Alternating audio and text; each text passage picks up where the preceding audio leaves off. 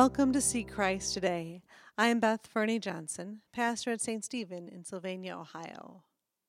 Our Gospels for today is Luke, the fifteenth chapter, verses one to ten. And in this section, Jesus tells two stories.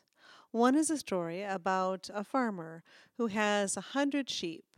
And one day he realizes that while he has ninety-nine in the same spot, one is missing. And so he leaves the ninety-nine to fend for themselves in the wilderness and seeks and finds the missing one. And when he does, he puts it on his shoulders and carries it home and has a party and says, "Look, I found the missing one. Come and rejoice with me." The second story is also about something that's missing. It's a woman who has ten silver coins, and one day one turns up missing, and so she tears the house apart. She looks underneath all the cushions, she sweeps all the corners, and finally she finds the missing coin. And when she does, she calls together all her friends, all her neighbors, all her relatives, and says, "I have found the missing coin. Let's let's celebrate." And Jesus has this line, "Just so I tell you, there is joy in the presence of the angels of God over one sinner who repents." And that's really neat to think about, that our God calls, our God is one who seeks out the lost and who rejoices when the lost are brought home.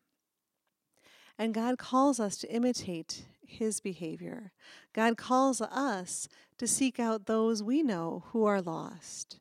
Maybe they've lost their way, maybe they've lost themselves, but we're called to find them and to remind them that they are loved, that they are precious to God and to us as well, and to invite them back into community, to restore them back into relationships, to bring them back home, wherever home might be.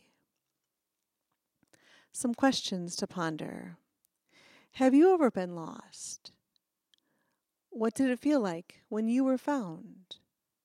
What does it say about our God that God seeks out the lost? What does that mean for you?